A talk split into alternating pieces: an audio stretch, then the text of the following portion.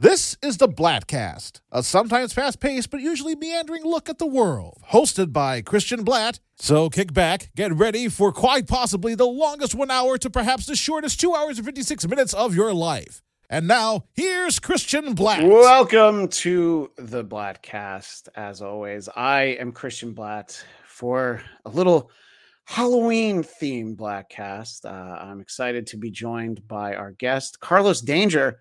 Carlos, thank you so much for being with us today. Oh, thank you so much for having me. I'm really looking forward to it. Yeah, uh, you know, a few months back, I had uh, Tukey on the show, and uh, I don't know if you understand the background on this, but uh, Tukey, uh, America's uh, favorite uh, wannabe Muppet, uh, he's really ca- caught on. I'm glad I got him when I did. When you say favorite, do you mean like most racist? I think you're trying to say. Well, favorite unless you're Italian. You Yeah, know, okay. so I think I think that's that's kind of where it goes. And uh, we had him on because I thought it would be fun to get him to come on and talk about uh, the movie Oppenheimer because it would be you know, super serious and let's like have a puppet on that uh, hadn't seen it. And uh, you know, he and his pal El Horrible confessed that you know they don't really know a lot about movies, but you would be the person to talk to. So uh, I reached out to you, and I, I appreciate you coming on the show. Thank you very much, and thank you to Tuki and El Harible, but not that bastard Cardiff Electric. He can go jumping. Yeah, he well, interestingly, this is the first time I'm doing a show with you, except in a technical way, I was a guest on last week's Yo, remember the 90s? Let me guess. They about called me fat. movies. Did they call me fat? Break it to me easy. It, it did come up uh, that uh, that you were Yeah. fat. And you know, look, it's very easy for Cardiff to call people fat when you're a potato, you know, when you're a starch, you know. Right. But yeah. and uh, they ha- he you know Cardiff had put some clip together that was like all jumbled up, you saying nonsense, and uh, but you know I think it was a fun conversation because we got to talk about uh, I got to talk about Silence of the Lambs, and uh, Oh, there you I go. I rewatched it for the first time in a very long time. Uh, I think I rewatched everything the, when the Hannibal series was on, so I'd seen it within the last decade, but it's still been a while. So it was fun to do that, and uh, Cardiff brought Blair Witch Project and uh, obnoxious john brought scream. So i thought it was a good it was a good cross section of 90s horror and we're here today we're going to talk about horror. We're going to talk about texas chainsaw massacre. And as i keep explaining to people oh you're going to talk about the 1974 tobe hooper classic. No no no no we're going to talk about the 2022 netflix texas chainsaw massacre. That's about influencers or celebrity chefs or some shit like that that I, I, I even after seeing it i'm not entirely sure. But the movie wasn't sure either. yeah the, the movie had a little bit of an identity crisis. The movie would have liked to have also put a mask of human flesh over it uh, so that it couldn't see itself. But i wanted to take a moment and just sort of explain uh, you know as much as you want to say about who you are but uh, also what you do as as an insufferable bastard as you are uh, just to let our audience know a little bit about you Yeah, so we're a YouTube page, Insufferable Bastards. It's myself, Brian Spears, and OJ, the guy Obnoxious John you you just Yeah. mentioned, and we're essentially a, a YouTube channel that's out of ideas. We launched in 2016 as an audio only podcast. Failed miserably. It was under another name. It was myself, the guy Brian, who's a special effects makeup artist. He does. He works Oh, on all cool. types of uh, movies and TV. He's based in, in New York City. And this third guy was this dude Joe Greenberg, who was a screenwriter and he actually sold a script after we launched the podcast and it got named to the blacklist and he sold it to a major studio Right. And just for our, our audience who uh, might not be so savvy on that, I, I've known people who've ended up on the blacklist, and it's a very cool thing where it becomes it's it's literally this list, but it's not a blacklist in a, in a negative sense. You know, this isn't like uh, the Red Scare. This is like these are really great scripts. Somebody should read this and and make it. You know, try to get attention. And some of that stuff you know, I can't think of a good example, but there's stuff that goes on to be hugely successful that if it hadn't been on the blacklist, people might have never read it. So your former crow host had something on the blacklist. Right it's it's he got paid for it it hasn't been produced which is a, a, a way with a lot of those but my experience with it he then left the podcast he was just Oh. see you guys and that was the end of him uh, so Oh. we were talking about So horror he, so uh, it's a little bit of an inside baseball from the M, uh, the WATP verse. So he crozed you, is what you're trying to say. That's right. Yes, he was gone the first chance he had. Uh, so we were we, we talk about horror movies in the beginning with him, and and I'm a during the day I'm a, a news reporter. I'm a local news reporter, like a like hyper local. Think your your local rag, but mine's online and it's sponsored by a nonprofit.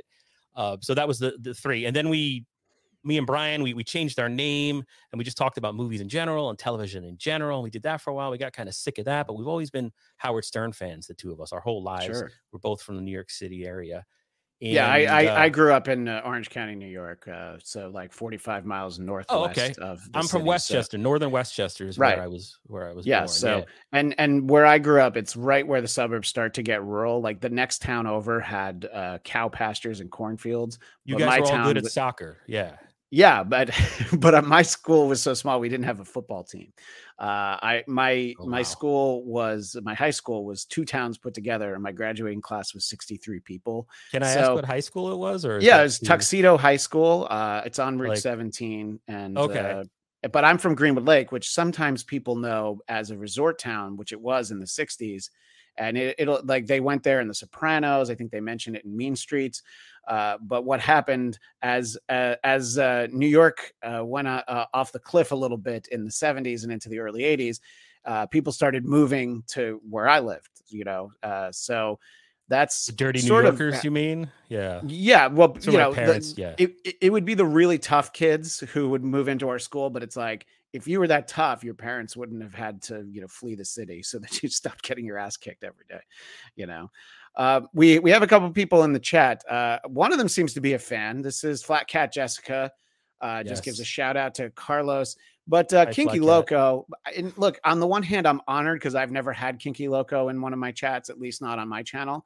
Ban Uh, him. but Kinky Loco, it's very rude to just shout out boo right away. I would ban him Carlos. immediately and save yourself some trouble. But uh, Kinky Loco says, fun fact Carlos and I are from the same town, but he is much older and larger. Kinky Loco, come on. I mean, he's our guest. You know, the least we can do is uh, show him uh, some respect. But yeah, so the I, I mentioned sort of where I'm from because of, uh, you know, I don't know. Like, at, at a certain point, everybody was a, a, a Howard fan, you know, Mm. and uh, I went to college in Poughkeepsie, and uh, the the signal for K Rock didn't reach up there. So uh, there it was uh, the early days of the internet. I, I found a station out of Florida that streamed, so I could still hear it. But uh, you know, I think a few years earlier, I just would have been out of luck. And uh, yeah, so that's sort of how our paths cross at all, because any of our common friends and associates and potatoes uh, are associated with what is known as the Dabbleverse, which I've tried to explain before in the show, but it's essentially it's people goofing on stuttering John Melendez. That's that's Yeah. the, the greatest way to summarize it.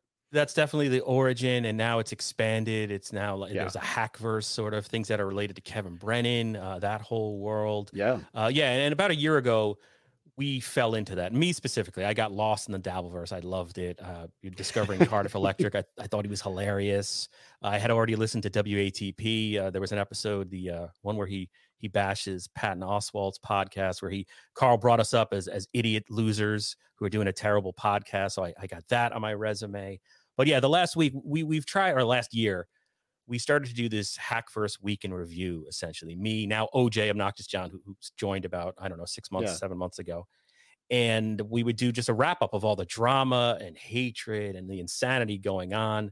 Uh, I've I've been on Ray DeVito's podcast like 60, 70 times. That is another thing on, I- on my resume. Yeah, I don't, But, I don't think like- Ray DeVito likes me because uh, I had No, you were you were awful to him. Yeah, no, don't think Yeah, I don't know. Yeah, This yeah. I had an revenge. appearance. I had an appearance on uh, uh who are these podcasts? Because all I di- all I did is I reached out to Carl. I'm like, hey, Ray DeVito was on Jim and Sam's show. I think you should listen to it. He's like, all right, I'm, you know, like I hope to get a chance to it. And then I all I did is I wrote to him, was like, I clipped it for you, and I figured he would just play it. And he's like, why don't you come on? I'm like, all right. But uh, I've uh, gotten to know uh, Liam McEneaney lives out here, and uh, he was on our uh, our uh, Another bully. anniversary show for the 30th anniversary of the Chevy Chase show, and uh, he knows Ray uh, as they as the kids say IRL in real life, and uh, he has also shown up on who are these podcasts uh, talking about Ray, trying to be a good friend. But uh, yeah, so I, uh, I I always say that like wow, Ray DeVito's like the nicest guy on the internet, but uh, every he's also everybody's punching bag except for some reason, you know. Yeah, you know he's he's Ray. He's uh, he's maliciously stupid. Uh, he's gotten me angry at times, but at the end of the day, he, he's a good guy. I mean, I was watching Patrick Melton of Nobody Likes Onions yesterday, and he was fantasizing about killing Ray, and then the whole chat was thinking of ways they would kill Ray. Oh no! I, I don't want I that. don't really. Yeah, I don't really to- feel to- the need. to- I don't want to kill him. I've never felt to the bring urge it kill back Ray to Silence of the Lambs, you know, uh, Dr. Lecter uh, at the end of the film, he he calls uh, Agent Starling as as she graduates and becomes a you know a full fledged agent, and he says the world is more interesting with you in it. You know, so that she's like, "Don't be scared. I'm not going to come find you." And the, the world is more interesting with Ray DeVito in it. I feel that very strongly. I also feel like Very the well world is more interesting with uh, John Melendez in it. This iteration of him. You know, this is, you know, where what are people going to have to talk about? Um, oh, your co-host Brian Spears in the chat. Shot a movie in Greenwood Lake. I wonder if uh, there was a movie with um, Morgan he does Freeman. glass in eye picks. Larry Fessenden Okay. is uh is his like a New York City independent guy. Okay. Brian, what movie? Well, why would you not name the movie for God's Well, sake? no, I, what I was going to say is is like I didn't know if he. I don't know if he worked on the uh, the Morgan Freeman movie that I don't remember the name of it. Uh, and uh, Trempoletic Trempoletic converters. Uh, had to look at that. Uh, I had to look at that icon before I put it on the. Uh, oh, Tampalytics. Yeah, the, Yeah. I don't have my Yeah, glasses that's on. Stevie Lou, who is yeah, that is offensive to a lot of people. Yeah. Uh, why does Carlos have the lights on? Uh, It's true. I, and- I I'm not wearing a hat. I shaved because you're you're legitimate. You're not like these Dabbleverse Oh. scum that I'm usually with. Well, you know, I'm a, I, I, you know, I'm a different breed of scum. You know, uh, as Okay. as they say on the the Simpsons, uh, scum compared to Krusty. You know, that's the level of scum that I am. But Flat Cat Jessica says, fun fact: Carlos and I went to our senior prom together. Uh, is that true, or is that just? Uh, I'd rather not dox I'd myself. rather not say. That's interesting. All right. Uh, my Ask senior Kevin prom Brennan. was my senior prom was held at at West Point, uh, the uh, the military academy, Okay. in like a ballroom there. And uh, I don't know. I guess uh, I- hope the s- the soldiers weren't just lingering around outside. The cadets, excuse me. Uh, anyway, Texas so that, Massacre hit that hit home for you, I guess. That whole setting, right? Because I uh, once You you, know- get past Westchester County, New York becomes a wasteland of of You know, failed industry, former yeshivas, right? Yeah well there there is there's a uh, very large uh, hasidic jewish community called uh, Kiryas Joel that is like two towns over from me. And uh you know they would be you know you'd see them wherever you went you know and just at some point as a kid it had to be explained to me. I was like why do they have on funny hats? or you know that sort of a thing you know i i didn't know. So uh yeah it's funny because like my school had like one jewish family in it but then like two towns over there's you know like thousands of orthodox jews that uh, are you know have their uh, you know their their own community really but uh, it's not like we we wouldn't see them so the uh, reason that i'm glad you talked about the sort of more redneck quality to where i'm from uh, there was an incident that uh, reminded God. me of it could very well have been this situation. So we were let's see we were in eighth grade and uh, this was 1990 we went to and this is all relevant to the movie believe it or not. So uh, with a, a couple of my friends uh, my one friend's uh, uncle had a pickup truck. So uh, we rode in the back to the pickup truck. We drove from greenwood lake to beautiful middletown new york where at the county fair kiss were playing. This is the non-makeup wow. kiss on the hot in the shade tour and uh tickets were i believe $16 but uh it was we were very excited but uh on the drive and i think we took like some back roads It wasn't midget highway. kiss. I don't mean to interrupt, but No, sixteen no, no, dollars no, for no. eighties. It wasn't the midget guys.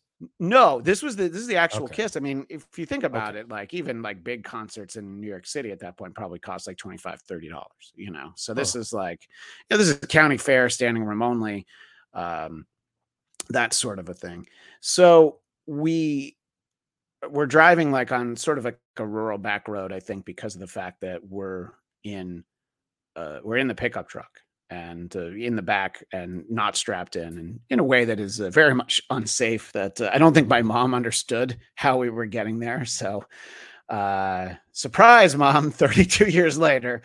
Uh and uh, there was just there was something wrong at one point and i don't know they needed like a bolt to make sure that the tire didn't fall off so we pulled over at uh, a house on a side road, and uh, my my friend Dan and I, my friend Ron, we immediately think like, uh, you know, that um, that looks like the house from Texas Chainsaw Massacre. And uh, legitimately, it was like a big house, isolated, sort of on some farmland, that sort of a thing. And the guy who comes out might as well, we're talking about, talking about the original movie, might as well have been the guy at the gas station, you know? Mm. And you know he he was asking us all questions you know in a, in a very suspicious untrusting way because clearly whether he was a cannibal with the, his own you know slaughterhouse in the living room there was something that he was hiding for sure.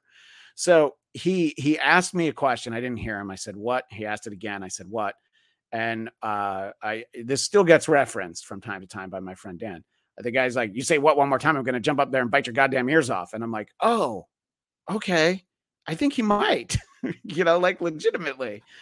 And uh, you know, look, I was with like three adults, but um, that didn't mean that uh, you know I, I felt particularly safe.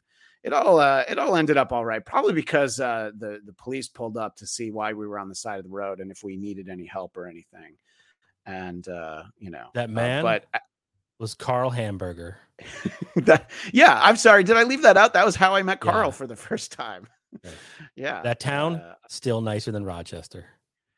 You know, I went to Rochester uh, back in June, and uh, it is lovely that time of year, I, Carlos. I, I, was in there. I, I went to DabbleCon in February. I was, I mean, there was one bodega where they had. Uh, I got my beer at a place where there were wild animals, like not just rats yeah. but birds. that sounds about right.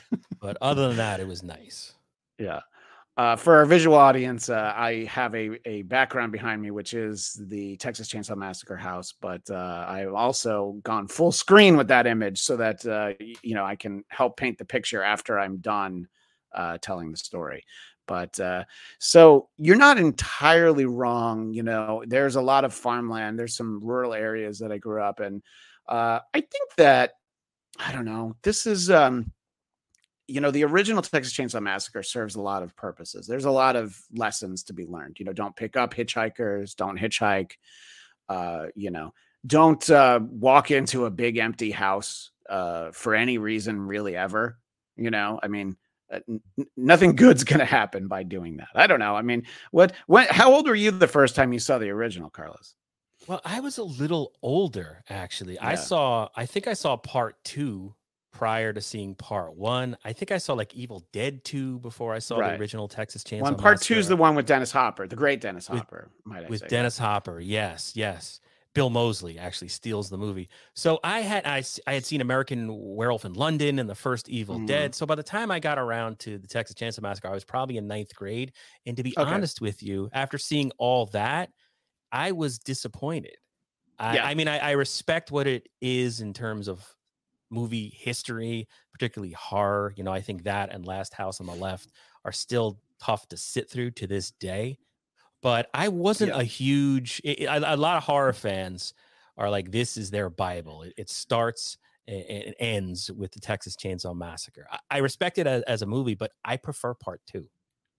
Right. And I thought that was one of the interesting things that you said. And, um, you know, rewatching uh, part one, you're kind of reminded that you have to watch it imagining you're in the bubble of, you know, walking into a theater in 1974 where you've never seen anything like that. And I thought it was interesting. It's like for all the stuff that's in it, there's like, you know, when the the first girls like put up on the meat hook, they don't actually show it. And I'm like, oh, that's a right. really interesting choice.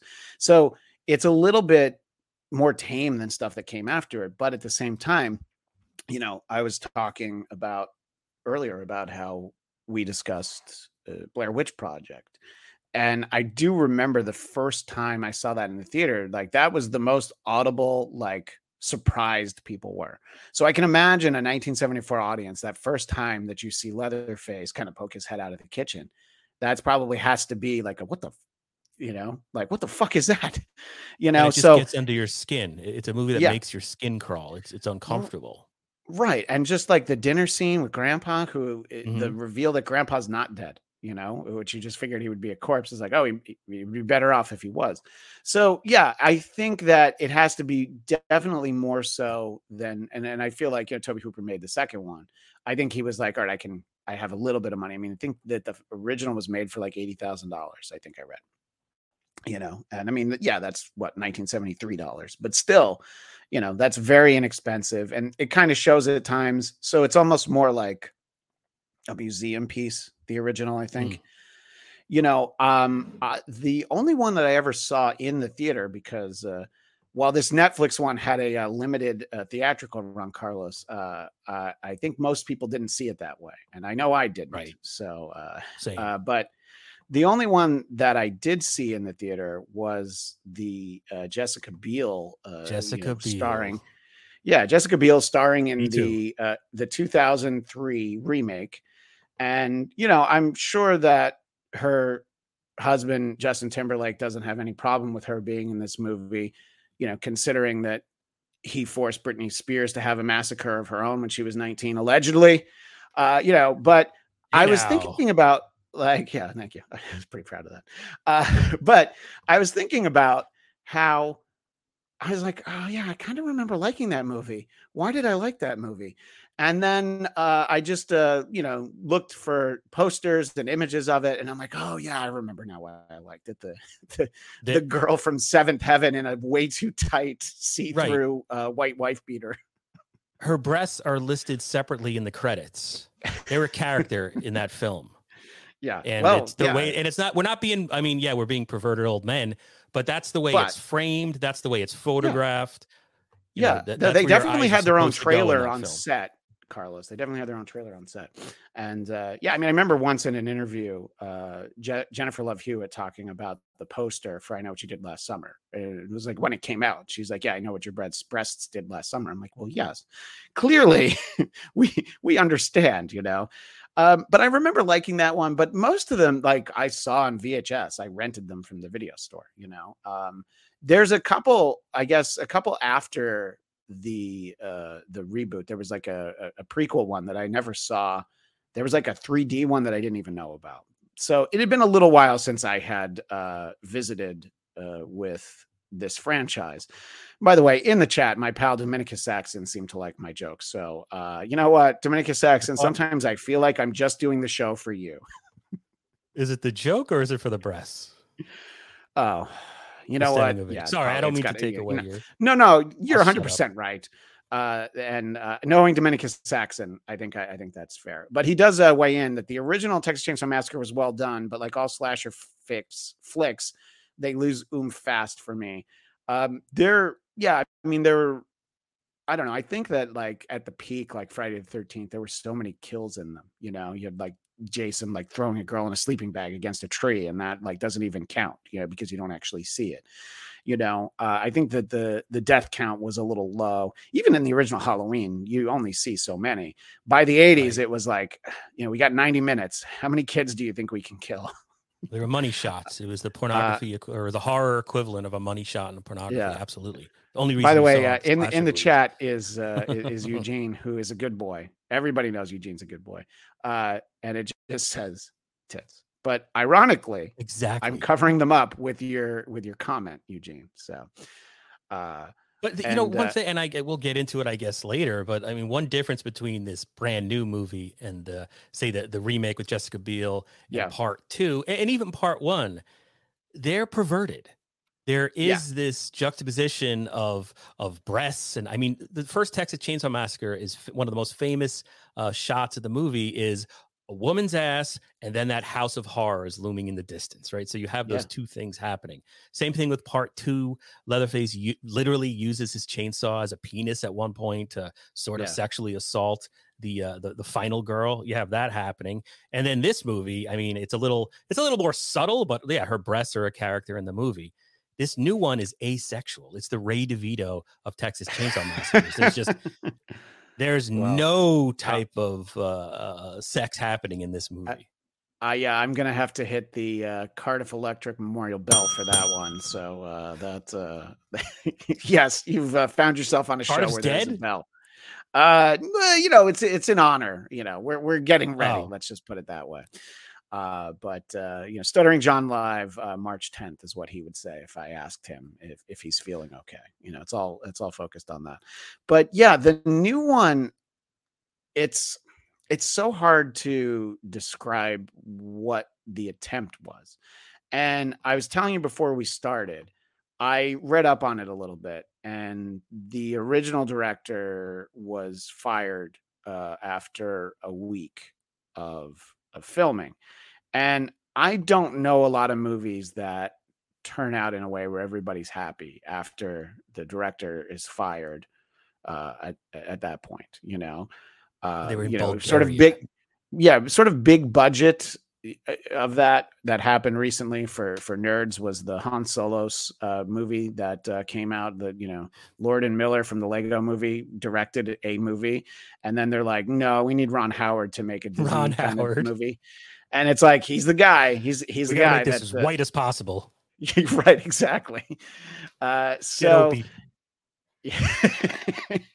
so yeah and uh, it's just like all right was there an original vision they didn't use any of the footage uh that the original director shot and uh, i don't know I, I assume you were aware of that that that happened from the I beginning, was, right? yeah. One thing that that struck me about that was they were two. It was a, a brother team. It was it was two of them that got fired. I, I don't Yeah, know what they're like. ryan ryan and andy tohill was their name yeah Now, the reason we know they got fired is because it was everywhere. So it's like, Yeah. this is a film that was partly financed by uh, Legendary Pictures, right? I guess, and I guess Netflix either distributed or whatever. But they put out a press Yeah. release. Obviously, they didn't keep it a secret that yeah, we fired those two uh, Irishmen, and it was it was everywhere. Like they just smeared these guys. I don't understand the motivation for that. It's not like people were clamoring for this. This isn't a Star Wars movie where there's a fandom invested in who's doing what.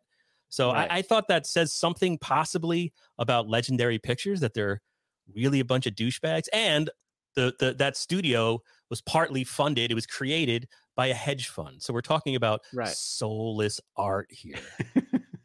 well, the interesting thing too is that they, as, as you alluded to, they were filming in Bulgaria.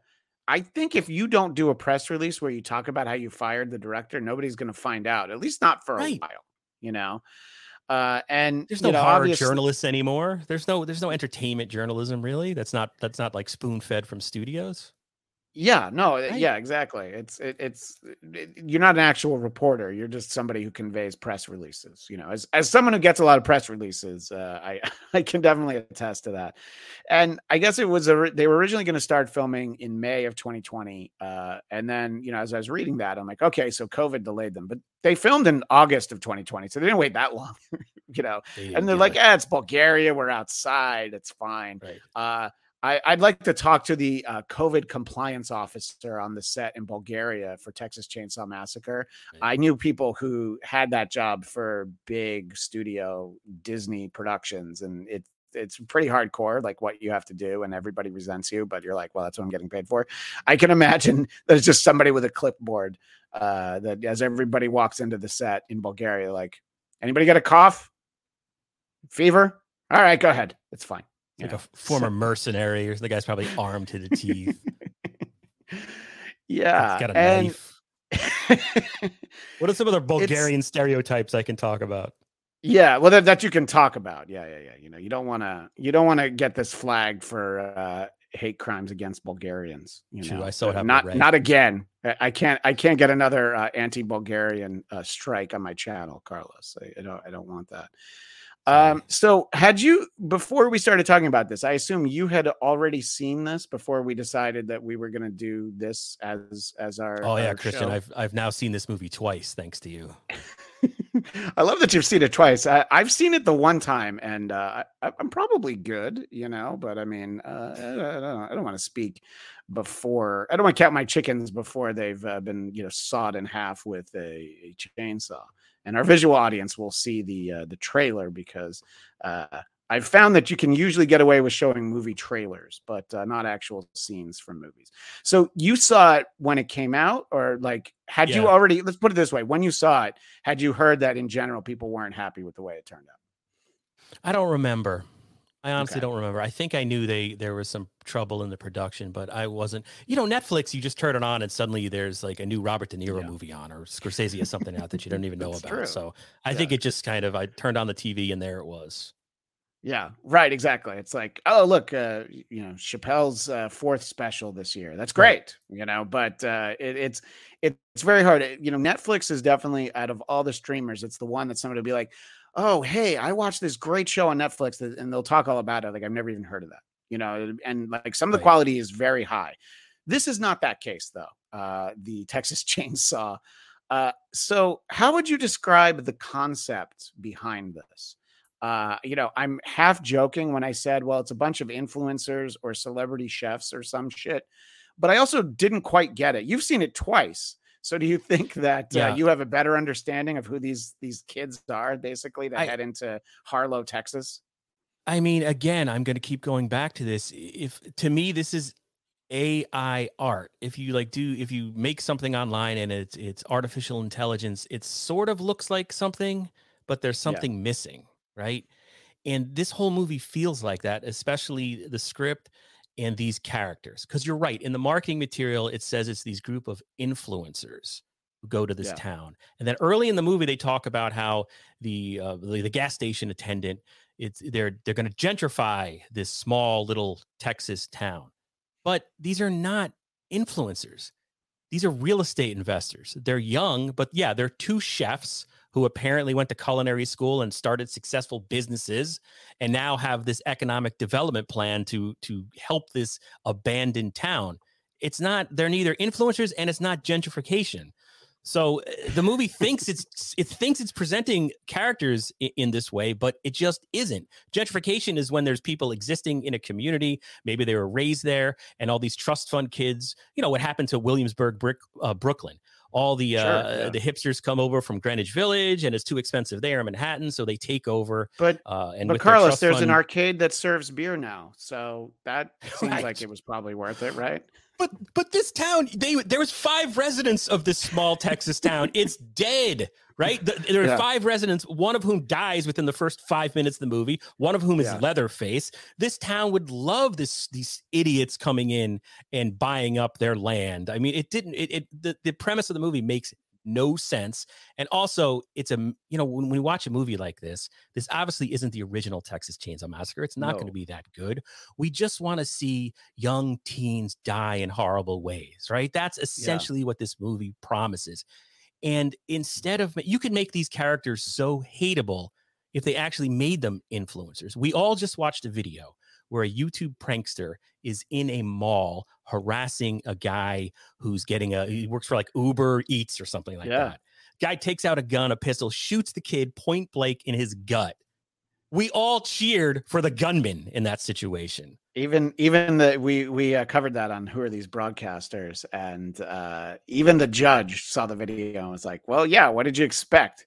You know I'm you were being a you're dick. an asshole. We're sick of this. Yeah. right. Yeah. Look to be fair you, to be fair they're both assholes but the one asshole was provoked by a bigger asshole who felt like he needed to act. you know, and that, and I'm not advocating shooting anybody in the no, gut, right? But absolutely. we all we we all feel it. We all want to do that, and that's what this movie is fails to capture. These should be hateable characters instead, or at least a mix, right? A mix. You have one who's not as hateable, but there, there's no Jake Paul in there. There's no Kardashians in this. There's no. By the way, I, w- I wish there was a Jake Paul in this. That would be, that would have something. They're all just yeah. bland real estate investors. They're like good business people who happen to be very young, and, and somehow yeah. the movie calls them influencers. So, right, and, the, and it's just more, it derails the whole movie. It, it's more of like a catch-all, and you feel like that's somebody, whether it's Netflix, Legendary Pictures, somebody bought the pitch for this version because they're like, oh, this will be with influencers. Like, okay, now we're talking. And uh, yeah, the the one character that I think we're supposed to identify with and have the most sympathy for uh, her name is Lila. Uh, she's played by Elsie Fisher, who was in the the Bo Burnham movie Eighth Grade. Uh, probably some other things, but they give her an interesting backstory. So like they have tools to work with that can make this interesting. So she survived a school shooting. So the idea that she's been through that trauma uh, prior to this, you know, and she lived through it, and there's a flashback to it. I'm like, all right, they're going to do something uh, interesting with that. Uh, we're going to spoil the whole movie for everybody, by the way. Oh, um, yeah. Carlos, do you think that they uh, they set themselves up for success with that backstory? And do you think that they fully realized the fact that this girl had been in a school shooting?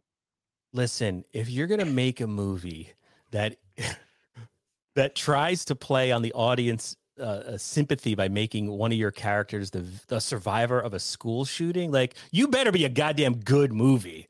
To Yeah. me, this comes across as just incredibly uh, exploitive.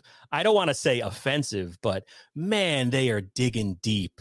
To, oh yeah, one of them survived a, a school shooting, and then the way they have, you know, she's watching Leatherface massacre people, and they she suddenly has a flashback. But I, I don't know what what was the point of, of making her the survivor uh, of a school shooting. There's like this movie has so many issues. It just sort of throws in there for no reason. We get culture war stuff. We get Second Amendment stuff. We get a Confederate flag thrown in there for no reason. Then there's PTSD thrown in there. How to deal with trauma, but it never goes anywhere. They just throw these things out there, and and I found that to be useless. You could have taken. I get what you're saying. Yeah, there, there's some there's some semblance of an interesting backstory there, but well, there's all they did was give her give her a nice Yeah. scar. There's a potential Yeah, for right, it. Yeah, I'll give you that. yeah there was that's what i mean there was potential and i'm like okay they'll do something with this and apart from the interaction with the the guy who has the uh, the assault rifle uh, in his uh, auto body by the way uh, because he lives in texas uh, which that was the point of of that Getting a lot of And- business there, I'm sure, in a dead town. Like what? what? yeah it, that's the the the resident you know the population five and then it's it's also it's confusing because he's got the you know it's a cool reveal that the the original chainsaw i mean at least that model from the original movie is just hidden in the wall so that he can get back to doing what he loves best. So it's not some fancier newer i don't know you know the new chainsaws that you can hack up 14s at a time. I don't even know how it works you know i don't know how they market them. But and then you start to think i'm like so this can't be the same leatherface from 50 years ago he doesn't look like it and you know the mom isn't one of the characters in the original and i'm like i shouldn't be overthinking this but they're they're telling a story that has enough holes in it and it's also not compelling at all. So I had a lot of time to think about i had a lot of time to think about like I, I, don't quite get who this leatherface is you know and at the very end he goes he goes back to the house during the credits you know the, there's an end credit scenes it's like a marvel movie and Thanks, Marvel. and uh yeah yeah i know exactly thanks thanks for making everybody have to read who the the key grips and the gaffers were and you know and you're just you're like okay so what's he going to do there did he used to live in that house because i don't think he's old enough because we have why as a he go, why did he go back 50 years ago? Like, I don't know. Right. No, and and we have as a character in the movie, uh, we have Sally from the original, uh, not played by the same actress, uh, Marilyn Burns. Uh, she passed away in uh, She did. 2014. So uh, I don't know whether or not you know she would have wanted to, but uh, that you know, so you can't fault them for not having the original actress. So you have Sally sort of, oh yeah, she's been a Texas Ranger for 50 years, and she hasn't been able to find him. I'm like, really? like you could find that house again you you you know you drive away from that house in a pickup truck. It's not like you know they dumped you in a ditch and you woke up and you had no idea where you were. You could trace your steps and i think in some of the other movies they deal with the fact that i guess the townspeople basically like you know killed the other family members. They were so outraged what was going on uh and i i don't know. But i think that it I don't know. I, I guess I, I'm overthinking it, aren't I, Carlos? Well, trying no, to I- trying to no. reconcile the two timelines. I don't think you are. I think it's a problem with the script. It's just it's just sloppy plotting the entire way through. Because I also look, like I, I I nitpicked the opening scene. The opening scene of the movie. We've got Lila in a roadside gas station, and she's watching a DVD. The movie makes it a point to tell us she's watching a DVD to sort of make itself relevant and cool and hip. I guess I don't know. And she's watching a true crime documentary narrated by John La- Larroquette, who also Yes, did the I'm narration. glad, you, I'm glad you mentioned that. As soon as I heard his voice, I'm like, all right. That, and and he also narrated the 2003 remake. So uh, Yes, you know, yeah, and, and, he- he- allegedly in the in the very first film, he was paid in weed. They say that's, that's heard, that's true. I've heard that, which is weird because that's how he was paid for season four of Night Court, not the previous season, but that was the one. He's like, I got to get paid in weed this year. Anyway, so she's But- watching this like true crime Yeah. show. And it says like because we're watching it too because I guess you know the younger people have never seen any of this. They need to establish some type of of where we are and, and what's going to happen. And in the documentary, they're like, "Well, Sally got away." And then she talked to the police and she never told her story again. She never spoke on the subject again. It's become Right. like a Texas urban legend to some extent. I'm implying that. Not no less than 50 seconds later, Lila walks over to pay for whatever crap she has. She's at the cashier. There's a newspaper article uh, behind the cashier, and it's dated one month. It says in an in opening paragraph, it's dated one month after the event of 1974, and it's a full interview with uh, what's her name, Sally. So she gave Yeah, an exclusive. Like, there's just things like, and that's that's really splitting hairs. But my point is, like, the whole movie's like that. The the characters are contradictions. There's a mistake. I mean, that's a that's a a mistake within the first two minutes of this movie, and Yeah. yeah, it makes me think like was this just AI? Was there actually no screenwriter and no director, and they just threw this? Was this just Cardiff Electric somehow? Like he manipulates me every week on who are these '90s? It's just none of it makes any sense. So, so that I- I that think bothered me. So I don't think you're I- crazy. There's no other way. This movie will it, it bores into your brain with its stupidity. Yeah, I, I do think if uh, this had been a uh, Cardiff Electric joint, the soundtrack would have at least been better. You know, uh, there Uh, a lot I- of Motley Crue and '80s hair bands. You mean? There, Right, well, you know, uh, he he and I have that in common, and uh, uh, hopefully uh, Cardiff and I have a, have an announcement for a special we'll be doing sometime soon. But uh, the the I's aren't dotted and the T's aren't crossed. But uh, I was basically thinking like.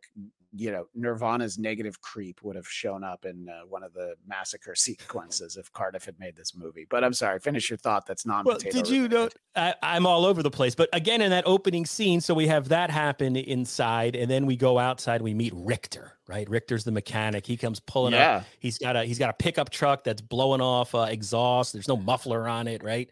And he's wearing a gun, not. which is a which is they they take great offense. One character takes great offense to the fact he's wearing a gun, but Richter uh, pulls up blasting. I, I thought it was death metal, but I went and looked, and it's some band called Cybreed. Is this? Should I know these guys? It's it's a I, I don't. I don't know them. Uh, an industrial were in the metal chat, band from. Switzerland. It's an I'll- I'll industrial metal band. I'm gonna do a name drop right now. I'll ask my pal Don Jameson if he knows them because if anybody knows uh, any kind of death metal from anywhere in Europe, it's Don. So I will then, ask him for sure. A follow up is is this big in like rural dead towns in Texas? Like is, that's what this guy's going to be listening to? It made no. yeah, of course. That threw me off. No. There's just no the, the characterization's weird. The whole he, he's wearing a gun, and then Mel, the Yeah. sister of Lila, is like, "Oh, oh my God, he's wearing a gun! How dare you? You're you're you're a car." I think she calls him like a, a coal roller or something like that. So, all Well- right, we're supposed to hate. We want Mel to die, but then the the rest of Mel's actions, she's not a woke social justice warrior. The rest of her actions.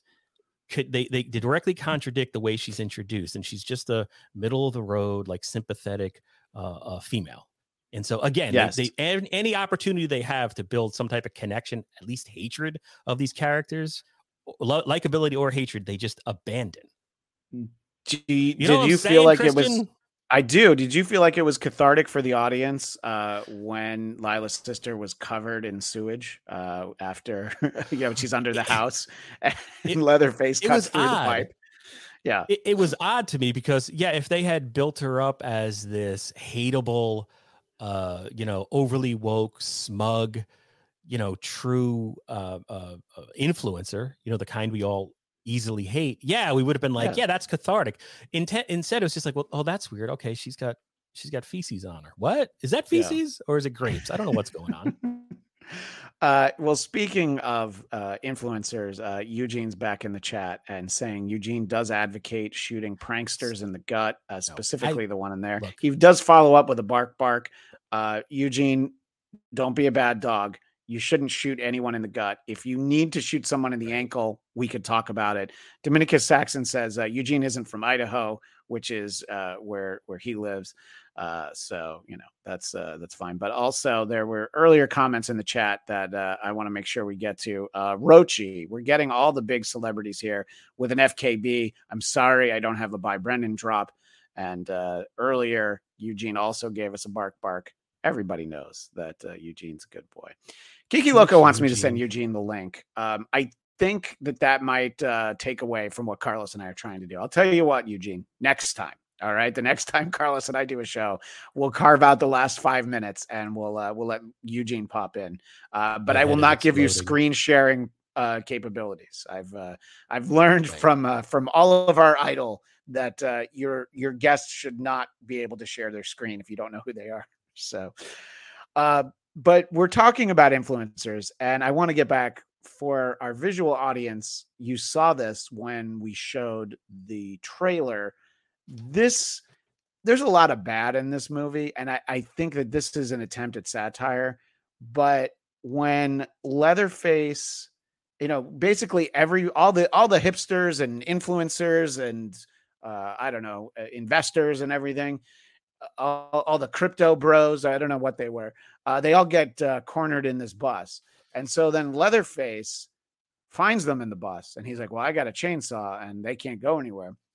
So he starts tearing into all these kids, but of course, the first thing they do is they get out their cell phones and you can see that they're live streaming and uh, one of them even says uh, you're gonna get canceled bro.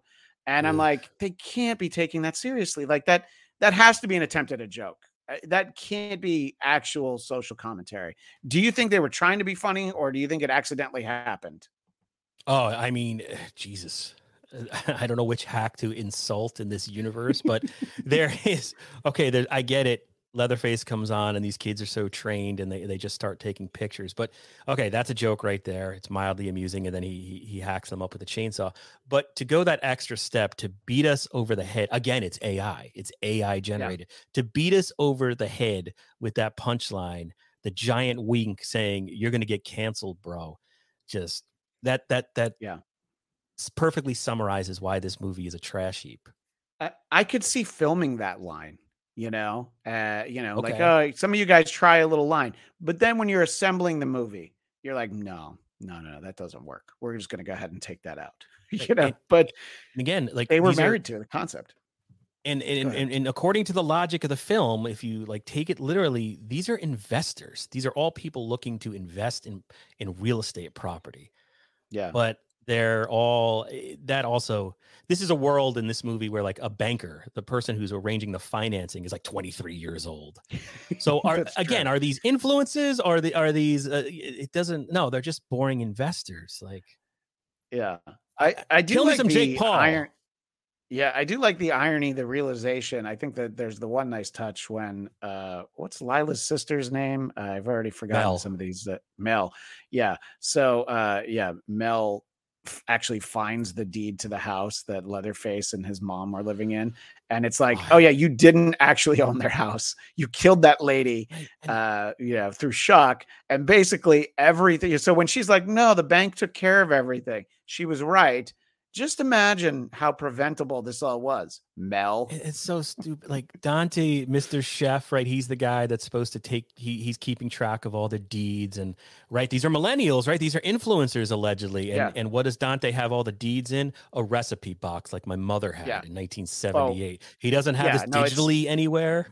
Yeah it's the the accordion file that uh, i have uh, all my kids medical records in so that they can go to like school and summer camp and stuff you know? It's like the Right, stuff that you're like I, I only need this stuff once every two years. Let me And and go ahead and dust it off and the old lady, right? She's lived with Leatherface. She ran an orphanage, by the way. Uh, this is really uh, uh, picking on the movie, but orphanages stopped being a thing by like 1960. I mean, once the government started paying for foster care, we didn't have Yeah. any orphanages.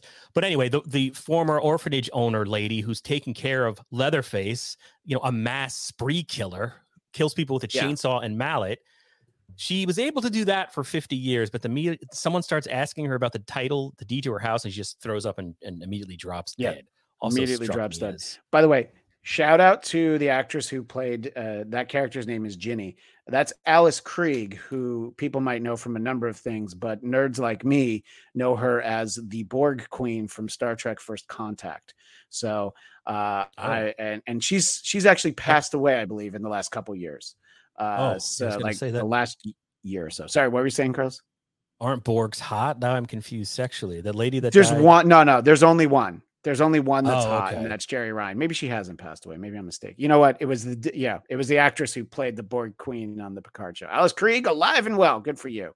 Uh, fake news saying that she had died, but it was the the actress who did on TV. No, there's there's literally only one hot Borg. It's the one in the the tight fitting spandex, uh, and her name's Jeri Ryan. Oh, Um, sorry. No, that's all right. I this is what I get for men, you know mentioning Star Trek in front of grown-ups. I should know better.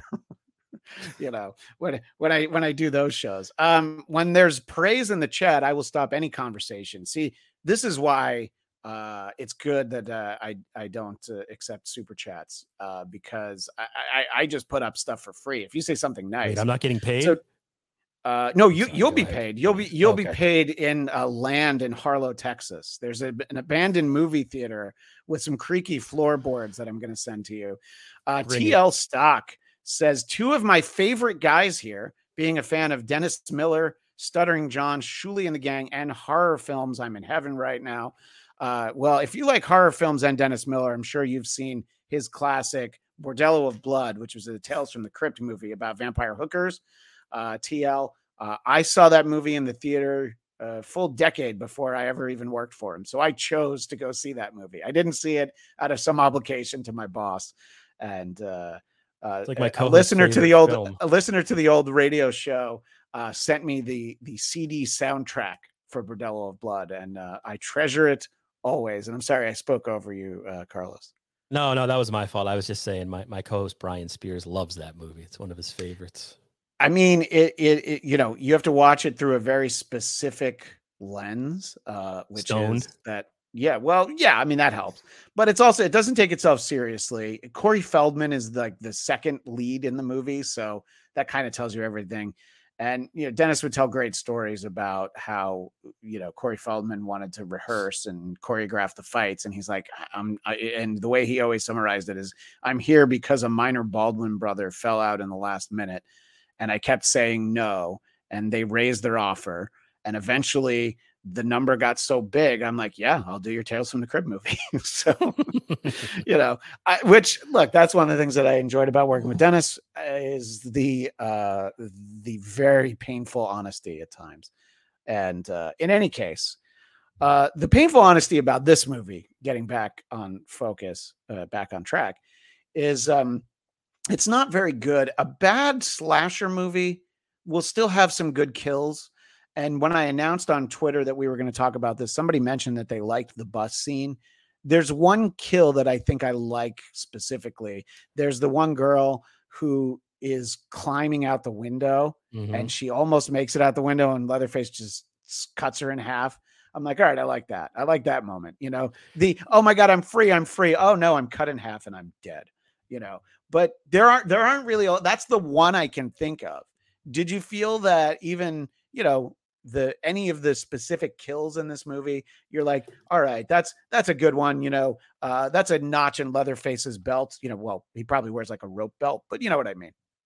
I thought the kills were like the one saving grace of the movie. I thought the Okay. kills were okay. Uh, the first one, uh, they're the they're taking Leatherface's adopted mother to the hospital, but she passes away in this ambulance van thing, right? So, so uh, Leatherface loses it. And he he breaks a police officer's arm and and then stabs him in the throat with the the man's compound fracture. I thought that was pretty effective. Uh, he kills the other police officer eventually, and then he kills this this first influencer who we know nothing about, who's just there to die. The one Uh, guy was apparently engaged to her. Um, Uh, know, Dante, the- yeah, he's yeah, I think Dante. that- that- yeah, yeah. right, Yeah. yeah. But uh, Um, yeah, which whole- by the way, that's that's also uh, one of the biggest tropes of all these kinds of movies. Why exactly is she in that ambulance where she ends up getting massacred? You know, Why- yeah. it's like, I'll ride. oh, I her. hope that, was- lady's going to be okay, but we'll we'll find out. You know, later. We don't need to go ride in the ambulance. right, and the, the script is further. killed. There, it's further weakened by the fact you have the the two main characters who are sisters. Neither has a love interest, so we have Dante and his blonde girlfriend just there to die because we've already told us okay they're not love interests of either the main characters. They're just going to die eventually. The blonde dies right? Uh leatherface cuts open her stomach essentially but that's when you get you know as sort of a hardcore i guess well i'm not a hardcore horror fan but i think back to the uh, to part two and i think back to last house on the left in this day and age, we're fully we're fully expecting Leatherface to to reach into her gut and pull out her entrails, right? That's Yes, disgusting. Yeah. That doesn't happen. This is a neutered horror movie as well. It pulls its punches because this is very mainstream. Yeah. So he does the the easy cut, but there's there's no real gore to it. It's it's it's presented as nicely as as a murder can.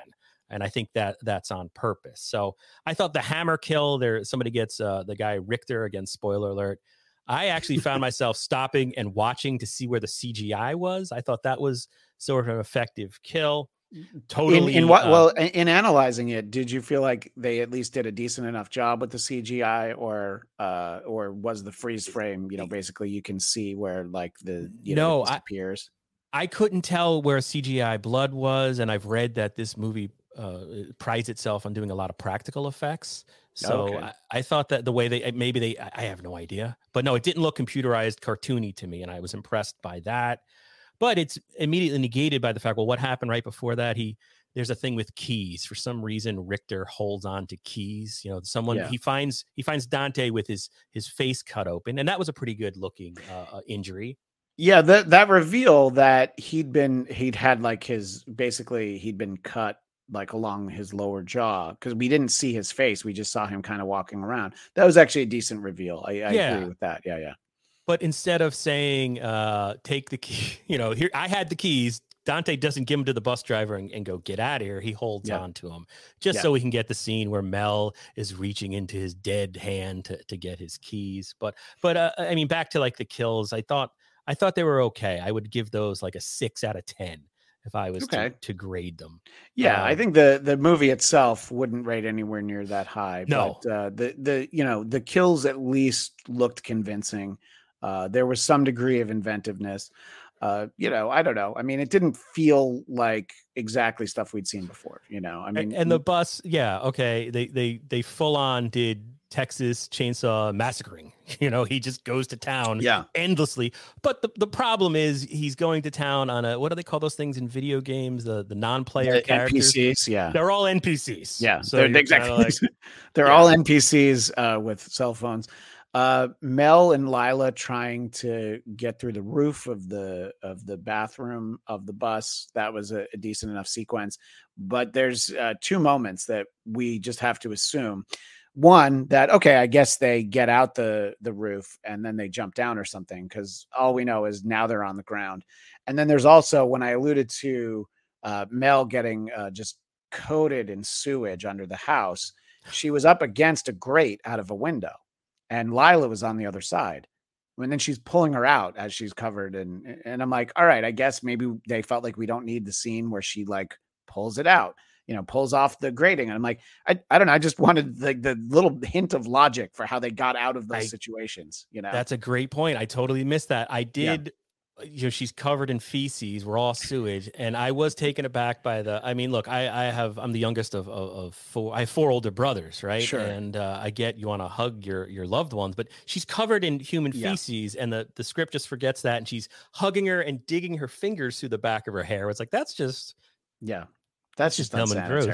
Yeah, exactly. you know. But yeah, the script totally forgets that she was covered in feces because there's. there's yeah just a no let's let's move on from that you know in terms of the the screenwriting uh yeah i there's you know the i guess the mom is probably the the one the most likable character in the movie because you know just a bunch of bad shit happens and she didn't do anything wrong she was just living her life and uh, what was the name of the the guy with the gun at the gas station who ends up working in the body shop you said his name before uh, Richter. Richter That's Richter. Yeah. he's as it turns out he's a fairly likable you know noble character to some extent there's that weird exchange though where like you know lila's just talking to him and he asks if she wants to fire the gun that obviously setting something up later but uh and then like mel's like did you fuck him i'm like wait what Yes. She was like with him for like four minutes Yeah, and not know? only that, she looks about twelve, and he looked Yeah. forty. That was all. That was so. No, nobody was thinking that, Mel. What's wrong with Yeah. you? This movie has no sex.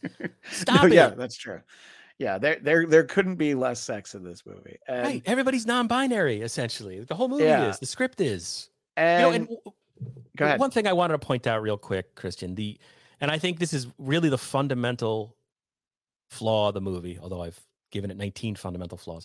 the Texas Chainsaw Massacre it was about a family of killers, Yeah. right? You mentioned the grandfather. You were surprised he was still alive in part one. There's the hitchhiker character. Part two, I'd argue the best performance is Bill Moseley as Chop Top. There is Yes. none of that here. There's no House of Horrors. It's just Leatherface is, yeah, he's iconic and he's the main guy, but he is always supported by these very colorful other characters. You know, it's what House of a Thousand Corpses ripped off. And uh, this movie completely abandons that and just makes Leatherface the guy, which I think makes it boring. You have a you have boring it's boring characters across the board. My other problem is you see the orphanage. We're introduced to the orphanage Yeah. deliberately we see it's been there since 1920 right and so okay they're going to enter this house of horror oh no it's just a little old lady's house like why there, there's nothing there's nothing scary in that house unless like like hair curlers and and the whole the whole thing like leatherface put his chainsaw in a wall for 50 years like what Yeah. Well, I I, know. yeah, no, no. The logic of it, I agree with you 100. percent Uh, in terms of you know fan service of the reveal, I'm like, all right, I get it, but yeah, why was it in there for all that time? You know, and uh, and they do they're, they're so it, there's nothing subtle about this movie because yeah they they give you uh, they frame it so you can read the make and model number of the saw so okay Yeah. you can google that and be like oh yeah it's the original good yeah, job like, good oh, job they- guys they- yeah, yeah. The uh, the props you over the department did their job. You know, right good job set dressing. yeah good you know how to use google yeah, exactly. And you know, look, it wouldn't be this kind of a movie if it didn't have the false ending. And for our audience on uh, YouTube or wherever you might be watching it on social media, uh, I'm not going to go all the way into it because I'm like, I don't even know. I mean, look, I'm playing it off YouTube, so clearly this video can ex- exist there. But Mel and Lila, they're in their autopilot electric car, their self driving car, which I guess really factors in. And then, oh my gosh, Leatherface just drags her right out of the car. And then, you know, Lila is looking, and uh, boy, I, I grabbed that at the exact right second. Good I think a half second, a half second more. And uh, you know, it but it's almost comical because um no spoiler alert, uh, her head comes off and then he's dancing in the street holding it while Lila's self-driving car just pulls away. at five miles an hour yeah, and that is the end of the movie. I mean, there's the scene in the credits that we talked about, but it's just like uh I don't know. I think it it's fine. I didn't need them. You know, look, I didn't need to feel like these two sisters lived happily ever after. I think uh I think uh Lila, I guess, earned another free pass at life because she was in that school shooting, maybe, you know. So it's like, all right, I guess, you know, her her uh, final destination. That was a point that that Lila makes up at one point. She's like, I did this. I brought all this death around us because I got away from that one. And I'm like, oh, that's interesting, but let's never talk about it again Yeah, let's just- because we don't want to make this movie interesting. yeah it, I, I liked the ending i mean you know just the for the pure visceral uh, uh, shock of it and it's like okay i hated that character and she got it she got beheaded good but it's too little too late. I mean there's no sense when you watch texas chainsaw 1 especially it, it's creepy and you it's unpredictable. You don't know it's not a movie that makes you feel safe or comfortable in any way. Yeah.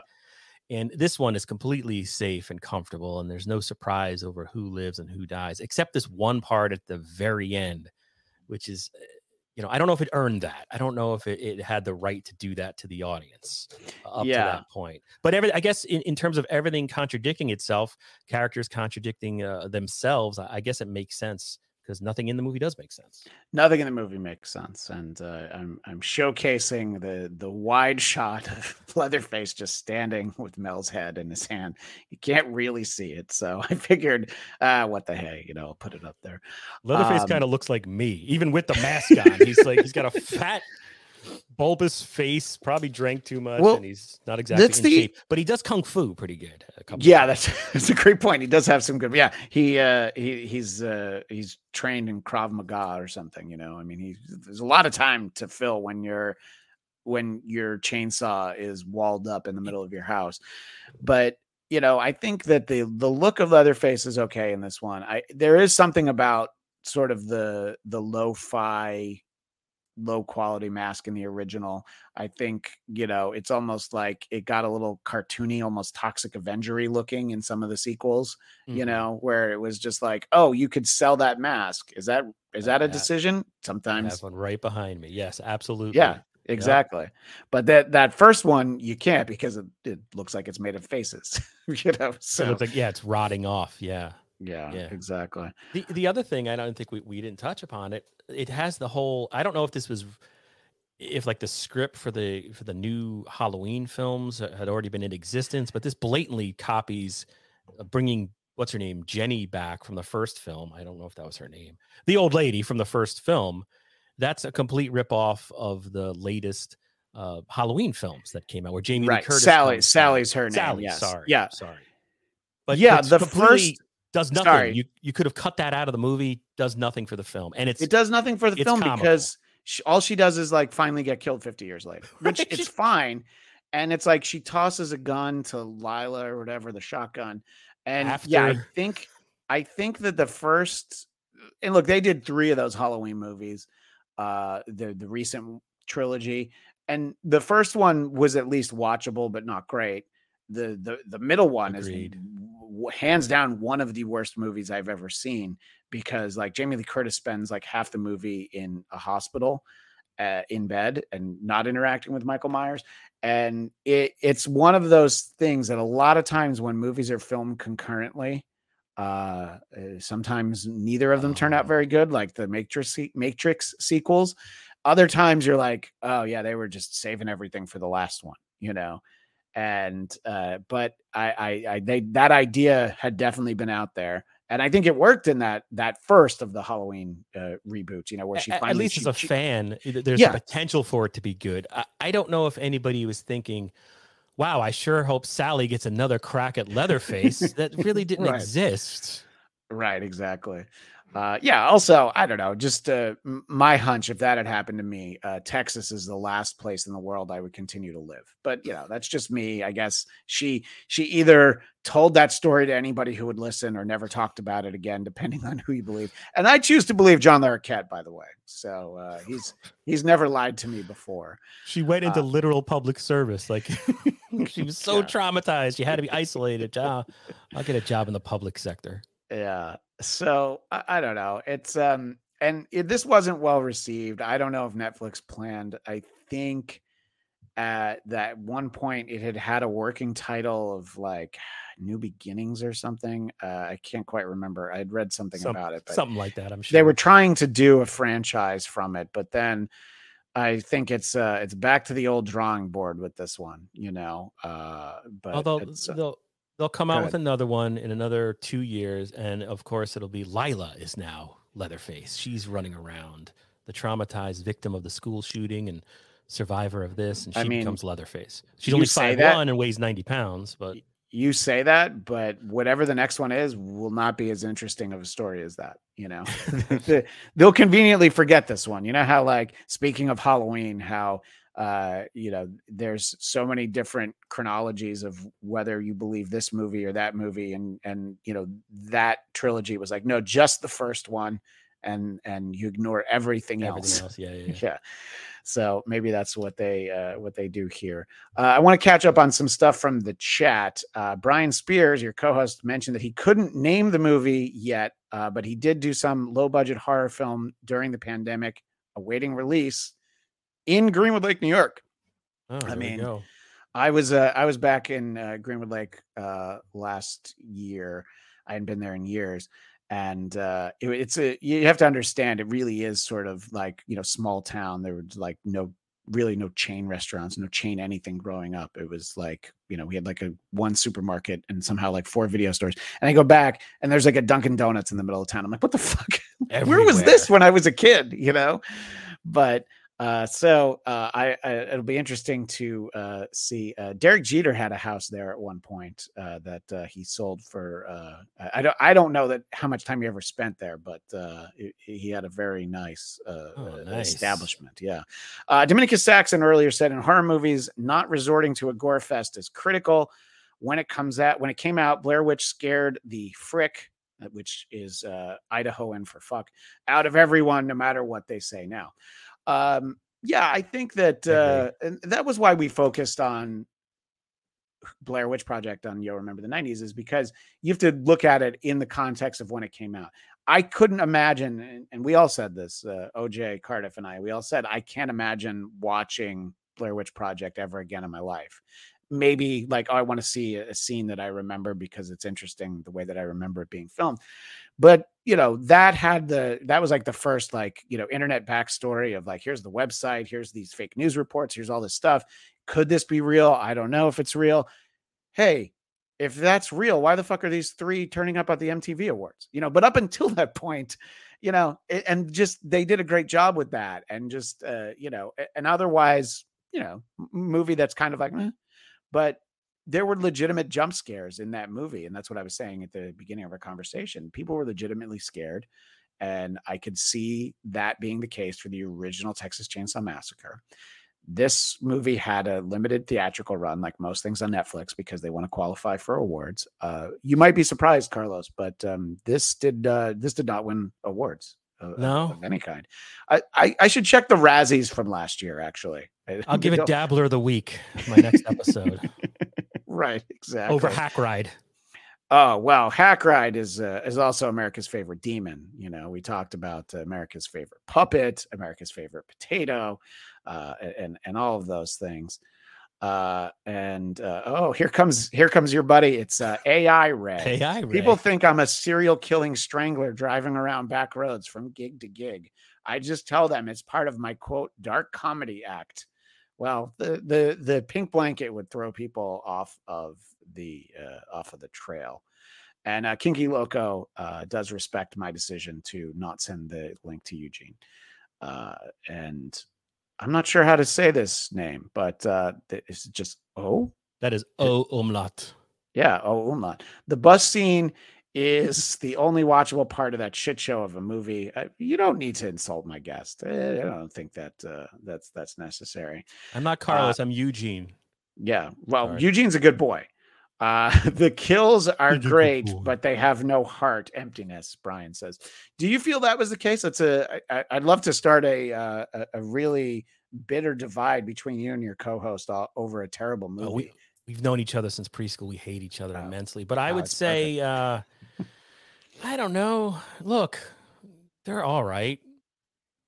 I don't know how, how does a kill have heart. I'm not exactly sure. Well, I guess he's saying it, it's more AI generated. Look, th- the way to That's watch this movie is to go to YouTube and just search Texas chain, Netflix Chainsaw Massacre kills. That's the way to watch this movie and just watch a few of the kills. yeah, But yeah, I guess it- it's like we are saying when he goes into, or like I said, when he goes into the the bus, it's just he's killing NPCs. There's no yeah, right, exactly. You're not invested in it. I mean, right. you know the the original Texas Chainsaw Massacre. You know, Sally's brother is this kid in a wheelchair who uh, has no chance. You know, I mean, literally has no chance. you know, there's not too many of those in horror movies. Feel Where it's like. Well, can we get the disabled and uh, the the handy capable? Uh, you know, go face to face with a serial killer. Let's see what they're able to do. You know, um, talking about not having Leatherface's family earlier, Dominicus Saxon pointed out Leatherface alone is as bad as Jake without Elwood. that's or- brilliant. It's as bad as Blues Brothers 2000. What do you think about that? I don't know Uh, if I'd say that. Blues Brothers Okay, two there you We've got to draw the line somewhere. And TL Yeah. Stock, the Nightmare on Elm Street Cultural final jump scare door window scene is still effective to this day, in my opinion. Uh, I agree with uh, with that. Uh, you know, talking about Nightmare on Elm Street, you know, when Carlos and I were tra- trading messages, I remember that I liked the Nightmare on Elm Street reboot with Jackie Earle Haley that was poorly received, and they didn't make any more. They haven't even made any with Robert Englund or anything since then. Uh, I I don't know. I mean, do you have movies like that? We're specifically talking about this genre where you're like, I don't know, I didn't think it was that bad. You know, I I, like Jackie Earle Haley. I mean, he, it was a good moment in time to use him. You know, like, well, what if I- what if Kelly Leak, you know, killed the Bad News Bears? Let's watch that. Yeah, I thought that that casting was going to go well. I remember nothing about that particular Yeah. movie. I mean, I guess I don't know. I'm not a comic book guy, so I don't know Sure. the whole history lore of all that stuff. But I like Watchmen, which it seems to be. I, Yeah. am not supposed to. You're talking about the reason. the TV show or the Zack Snyder movie? Or No, that, that TV show was too smart for its own good. I couldn't. I, I had to set my TV on fire. No, the Zack Snyder movie I thought was entertaining. I found it entertaining the the Zack Snyder one. I I saw that in the theater, and I mean, it's like I you know, I see I see all the superhero movies, so I'm not like oh, it's not my favorite, but I'm like you know what it is is it's different. You know, this is before he made his Superman movie. You know, before you know Superman fought Batman for eight minutes in a movie. You know, so Yeah, that's uh, yeah, no, I think I think Zack Snyder, when you let him have his vision, uh, he can tell some really interesting stories. Uh, and I think he'll be better suited, you know, not playing in the DC comic book sandbox in in the future. Uh, Dominica Saxon, I thought the Nightmare reboot was well done, but mostly due to Haley's impressive acting ability. I think he's he's good as Freddy, and they kind of tell the. Uh, but it's tough. It is one of those things that uh, you know Robert Englund is so identifiable with that role uh that uh but also look the movie wasn't great i just remember liking it and thinking like oh i guess they'll make more of these but uh uh kinky loco is this true that you hate day of the dead even though it's great absolutely true. I, I think I don't know how people th- there's this retroactive love for it. I think it has potential to be a great movie, but I can't get past uh, the Jamaican accents, the ham acting. I've seen better acting in like Jenna Jameson porn from 1991. It's so wooden. I love Dawn of the Dead. It's one of my favorite movies of all time. I, I- you know, I, whenever George Romero would appear at a horror convention, I would go see him in the tri-state area. Nice I Day of the Dead is boring. I mean, the, it, when it finally gets going, it's great, but wow, it takes it takes a year to get there. yeah no definitely i uh Unless I- you're I- high, kinky logo. Right. Well, yeah, that's a that's a different story entirely. Yeah, in general, uh zombies are just sort of my least favorite adversary. It's probably the thing that makes them the most compelling. But Oh, I- I for storytelling, I I just uh, you know I'm just like, oh yeah, look, there's more of them. Oh, what are they going to do? Try and eat your brains? Oh my gosh, I hope you're going to get away. So I think in the right dose, I can enjoy it. But I like I can't imagine watching even four seasons of uh, Walking Dead, let alone like seven or eight. You know, so you know to, yeah, to that, that show. I, I love zombies, but yeah, Walking Dead should have stopped after maybe three. But I think that you know, if you want to watch Day of the Dead, go Night of the Living Dead, Dawn of the Yeah. Dead, and then just watch 28 Days Later and let that stand. 28 days later, Good uh, movie. That's the Danny Boyle movie. I really like that. I thought Yeah. that was great. And the original Night of the Living Dead is, you know, like the original Texas Chainsaw Massacre. You're watching it through the again in that bubble of like, okay, people had never seen anything quite like this before, and you and and just you know, you've seen a lot of things like it. Some of them made the same. Eugene, I think you're being a bad boy in the chat. Uh, there's a there's a bark bark. I am not a fat Mexican bark bark. I I don't know what that's. I, I'm just gonna I'm gonna play the. I don't even know what that means, Eugene. mods okay. ban him. Yeah. Well, I don't. I don't, I don't want to ban anybody. We've got I've got 11 people in the chat. You know God what am I going to do? No, Eugene's a good boy, but uh, you know, Such maybe, a good boy. maybe somebody has to take Eugene out for a walk. Well, uh, Carlos, I'm glad we had this. Uh, I'm glad we had this time together, as uh, Carol Burnett would say, and uh, I'm glad that I had an excuse to watch this movie. I'm sorry, this is really important. Dominica Saxon uh, wants it to be known he is a fat Mexican. Um, I've actually, I, all these years that uh, Dominica Saxon has been watching and listening to my stuff, I have no idea what he looks like, except for the fact that that's how he has identified himself. Uh, so, uh, but uh, I'm glad that, uh, and I thought that this was a this was a great choice for Halloween, you know, because yeah, we could talk about the filmmaking of any of like the real Texas Chainsaw Massacre movies, even the reboot, the Michael Bay reboot, but uh, talking about this one, I think was uh, probably the most fun. And uh, Eugene agrees. So Eugene, you're back on the good boy list. This All was a good stream. Uh, and uh, you know, I'm glad we started at uh, 9 a.m. Pacific because I knew that there was no way we'd com- be competing with John Melendez. Uh, because uh, you've noticed, eh, I don't know how closely you follow uh, John's streams, but uh, they've moved to the middle of the day Pacific time. Oh, have They're- they? yeah, yeah, yeah. They're yeah. Well, we're we're trying, and I'll, I'll announce it here. We're trying a new time for who are these broadcasters uh, next Tuesday. We're going to do it at 2 p.m. Eastern, 11 a.m. Pacific, so that we're not up against John and MLC and Shuli. We were up against like four shows this week, and I think we did pretty good. I think we do a good show. Myself, Ray DeVito. prob- we're up. Zane. We're up against Ray DeVito right now, I believe. If everyone can go in his chat and steal them for the end of this broadcast, he's got thousands. Well, we have AI Ray, so why should anybody actually be watching real Ray when we have that? We have his Uh, brain overlord. Yeah, uh, and TL uh, enjoyed this. Dominica Saxon said, uh, "Fun chat," and then talking about John, he just asked the important question: Who? And uh, you know, I think that's a that's a good question. So, uh, if people want to see more of you, I know you mentioned at the beginning of the show, but uh, let everybody know where uh, they can find you and what you're up to. Thank you. Yeah, so it's Insufferable Bastards. It's on YouTube. We usually we do one episode a week. Uh, I think we're gonna we usually do Friday or Saturday, sometimes Sunday. I don't know. I have a wacky schedule, but I am scheduled to interview that guy Carl from WATP tomorrow morning. I'm gonna record that. Gonna ask. Well, let me let me ask this question: Who? Carl from WATP? you know, a fellow upstate New Yorker guy. Uh, so yeah, we'll probably release that. I think we're gonna record it and, and then release it live and like roast our own. I'll roast myself. I'll be calling myself fat in the chat, Yeah. do something like that. So look for that. I don't know, Saturday or Sunday. Well, uh, if uh, before you talk to him, you should uh, catch a snippet of the most recent "Who Are These" podcasts, uh, where Husey came in armed with clips God. from a uh, Bruce Springsteen podcast hosted by Scott Aukerman and uh, uh, uh, Adam Scott. And uh, in addition to talking about Bruce Springsteen, they do a lot of uh, improv comedy to fill out the hour Oh, and uh Husey showed up with clips that were like four minutes long and uh there were no jokes. Carl's like, what are you trying to do to me?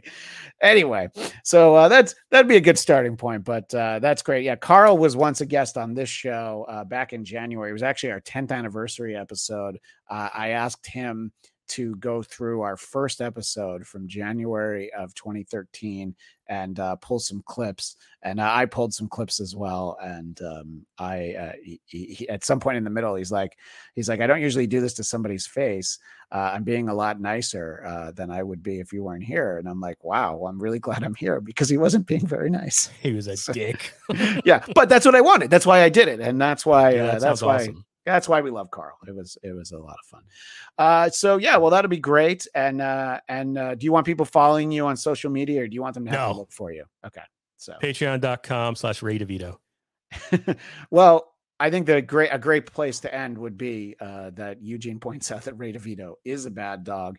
Uh, but I consider myself to be a good dog. You can, of course, find the Bladtcast here on our YouTube channel, B L A D T C A S T. Uh, the audio version of this will be up after the weekend. Uh, plenty of time for your holiday enjoyment. B L A D T C A S T. I'm on Twitter and Instagram at Christian DMZ. And as I mentioned, who are these broadcasters? Tuesdays on the Who Are These Podcasts Network. We're going to give it a try, 2 p.m. Eastern, uh, our next episode. Uh, but, you know, early afternoon on the East Coast. That's that's the key that you really uh, need to understand there. And if you're a big nerd like me, I do shows for a network called Geekscape, and uh, you'll see us uh, wrapping up episode three of Loki on Disney Plus. Uh, so you can check out all that stuff. But uh, again, at Christian DMZ, you'll find everything you need to know. Thanks again to everyone in the chat. But anyway, that is all the time we have for now. Thanks again to everyone, especially to Carlos for taking the time. And we will see you next time on the Bladtcast. Thank you for listening to the Bladtcast. Don't forget to subscribe to our YouTube channel, The Bladtcast. That's B L A D T C A S T. You can also subscribe to the audio version wherever podcasts are found. I'm Farad Muhammad, and if you want me to voice your podcast intro, you can find me at Twitter and Instagram at F A R D M U H A M M A D. We will see you next time on The Bladtcast. and the Bladtcast showing up, my buddy Christian. I'd like to announce that Eric Zane and I will no longer be discussing Quincy reruns on Who Are These Broadcasters this Well- week, Tuesday at 2 p.m. Eastern. I'll tell you one place you can do it, Christian. Go to onemike.net, subscribe to the Patreon. If I find out those motherfuckers are talking about Thunder in Paradise, Carter. Oh, yeah. Carl, By we're the way, fuck them up. I we own this on the creep off, motherfucker. Is that right? No one else talking about Thunder in Paradise. That's my thing. Um, Better hope yeah, we don't so- get to that Quincy finale. real quick to um, uh, the Bladtcast. Christian Bladt, him and Eric Zane host Who Are These Broadcasters on the Who Are These Podcast YouTube channel. And we are having a special time on Tuesday, 2 p.m. rather than our regular 3 p.m. So an hour earlier coming up this Tuesday. Hello, I'm Conrad Bain. What's the matter, Senor Luigi? You look a little nervous. I'm very nervous. No invite. yeah, who are you, Christian Bland? Christian, you are you're a talker. God, you're like the worst broadcast ever. Well, this has been the Bladtcast. You can find me at Christian DMZ. Jeff Duray, not on Twitter. Oh yeah, I'm getting ready to break into a Slim Jim. Yeah. I don't know music, and I knew immediately what the song was. Yeah, of course. It's this is not a good game. But you haven't heard Christian Bladt do it. oh, that's true. I forgot Christian Bladt did that with us. The blatt Blackcast. Thank you, Christian. How is it that Wendy is so much better at this than Stud Joe, Chad, and Kevin Brennan? Whoa! Hacka hackers. As pissed off as Vinny is at you, Yeah, you yeah, should be at Christian Bladt and Eric Zane. This one came in from uh, my buddy Christian Bladt. The Blackcast. Thank you for the 199, Christian. Uh, Cardiff, grab your guitar to play Whole Lot of Rosie. Mousies? The Blackcast 199. Who's had more hands up their bum, Chad or Tukey? Chad. Thank you, Blackcast. Bladtcast. The Bladtcast is 100% right. Uh, the Bladfest, the Blad Cast. The Blad cast. One of the best podcasts you can ever see, the Blackcast. Whoop-de-doo, we're watching it. We got no Wi-Fi. We can't hear a thing, but we love it. Go watch the Bladtcast. Good luck with the whole thing. And, you know, here's to another 500. Get you to a 1,000, you know, which is more than 500 last time I checked. Totally forgot. I am doing the Bladtcast tomorrow. Uh, the Bladtcast 499. Goodbye, everybody. Goodbye. We're closed. That was not my fault. Tukey loves you all more than a friend. I love Tukey. Yay! hacka hacka!